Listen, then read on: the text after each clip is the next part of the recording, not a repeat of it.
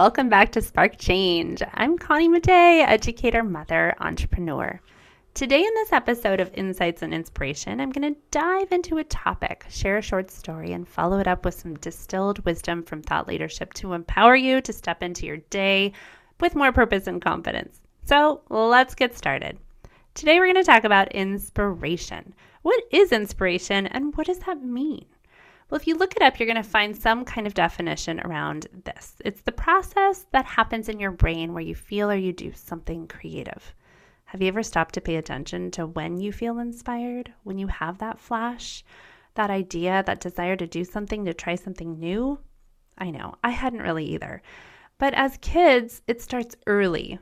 Think about all the ideas, kids have. Maybe it was to build that flying parachute that could sail down the stairs, create the magnet tower using every last piece, or perhaps climbing the chimney, making it a rock wall, or trying to create that new look with your dad's suits and your favorite green shoes, creating your own cartoon character for your comics, choreographing the dance steps for the school play. You get the idea.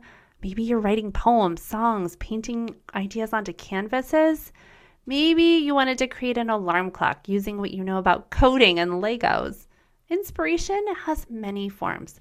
There's no one way to show your creative expressions. But in short, inspiration leads to ideas. Or is it ideas are inspiration? Hmm, something to think about. For me, I'm inspired in a lot of ways.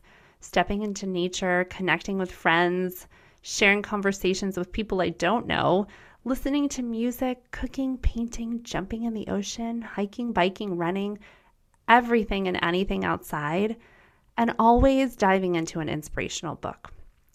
So, here's a short story about one of my favorite inspirational books. It's always in my book stack to remind me of what I'm capable of.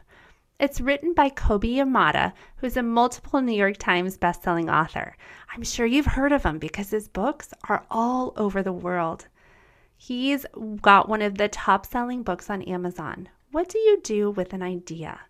It's a book I've used teaching all ages, and it's one of my absolute favorites. It sparked so many powerful conversations about life and believing in yourself.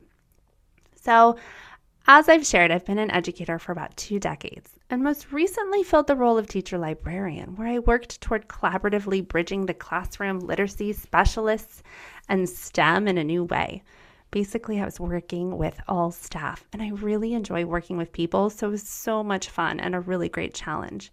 Teacher librarians rock. Make sure to get to know yours because they're often an untapped resource. Like all educators, COVID required us to constantly pivot, and I took on other roles to support teachers, parents, students. During the last five years or so, I've been starting to think about ways to inspire and support our young people. There were resources I wished I had as a teacher and as a parent, so why not create my own? During COVID, as we all did, I found myself diving into technology in a new way, also using tools to support learning that could reach a larger audience. And that had me buzzing even more about ways that we could support teachers, parents, and of course, students. So here's a little story. It was week 35 of school, May of 2021, and I chose the book What Do You Do with an Idea as my focus for reading aloud and as the discussion starter for grade levels kindergarten through sixth grade. It's an amazing story of a child who has an idea but isn't sure what they want to do with it. You can tell that the child doesn't really want it around, but eventually they become friends and the idea grows and becomes something that changes the world and makes everything more beautiful. It brings up natural emotions and human experiences like overwhelm, doubt, fear, confusion, judgment, bravery, and joy, just to name a few. It's an amazing story. So, mid COVID, students were yearning for inspiration. Weren't we all? Looking for the good as they were challenged to expand their emotional understanding of the world and all that we were navigating during that time, and that we still are. I had moments where I found myself totally derailed, depleted, and kept finding ways to get back up, ignite my own spark so I could show up for my students and my family. I had realized more and more that I needed to listen to my own advice, the advice I'd been showering my students with for years. Think outside the box. Do what you love. Share your passion. Show kindness. Be bold. Be you. I had big ideas about what stepping out of the classroom and embracing a new idea could look like. But I knew it would require some major shifts, and I was scared to listen, scared to make the leap and take that chance. Because let's be honest, it's scary. Think about it. Have you ever had to switch schools or to move or to start fresh, start that new job? It's exciting and wonderful and scary and all the things, all the feelings. Even though I knew in my gut it was time, I was still afraid to listen. So there I was, reading this book, What Do You Do with an Idea, for probably the 20th time that week. This time it was a group of second graders. And I started getting choked up because I realized at that moment I was the child in the book. I had been protecting my idea, I had been carrying it around. I had tried to brush it off. I tried, and, you know, said it was silly, not believed in myself that I could do it and didn't give my chance didn't give myself a chance but at that moment i realized it was my time. Even though i was scared nervous sad to be leaving a community that i love i was excited. I was ready. It was my time to take a leap towards something unknown and full of possibilities. And although i've read that book countless times in my life that day the words had more power and a bigger message than ever before. In fact, I could barely make out the sentences. I was so emotional. I must have looked so silly to those second graders. I pulled it together, sat up a little taller, and let the students tell me the messages. And I listened. I listened to them. They talked about the importance of believing in yourself, that you shouldn't worry about what others say, that it's important to take risks, to try new things, and to let yourself shine. So, my students were my inspiration. Thank you, Kobi Yamada, for being an inspiration.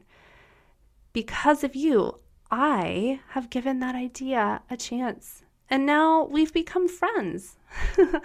and as you know, I've taken the leap and stepped out of the classroom to give my idea a bit more attention and to see where it takes me. Now I'm offering services and resources in a new way, and I'm here to support you.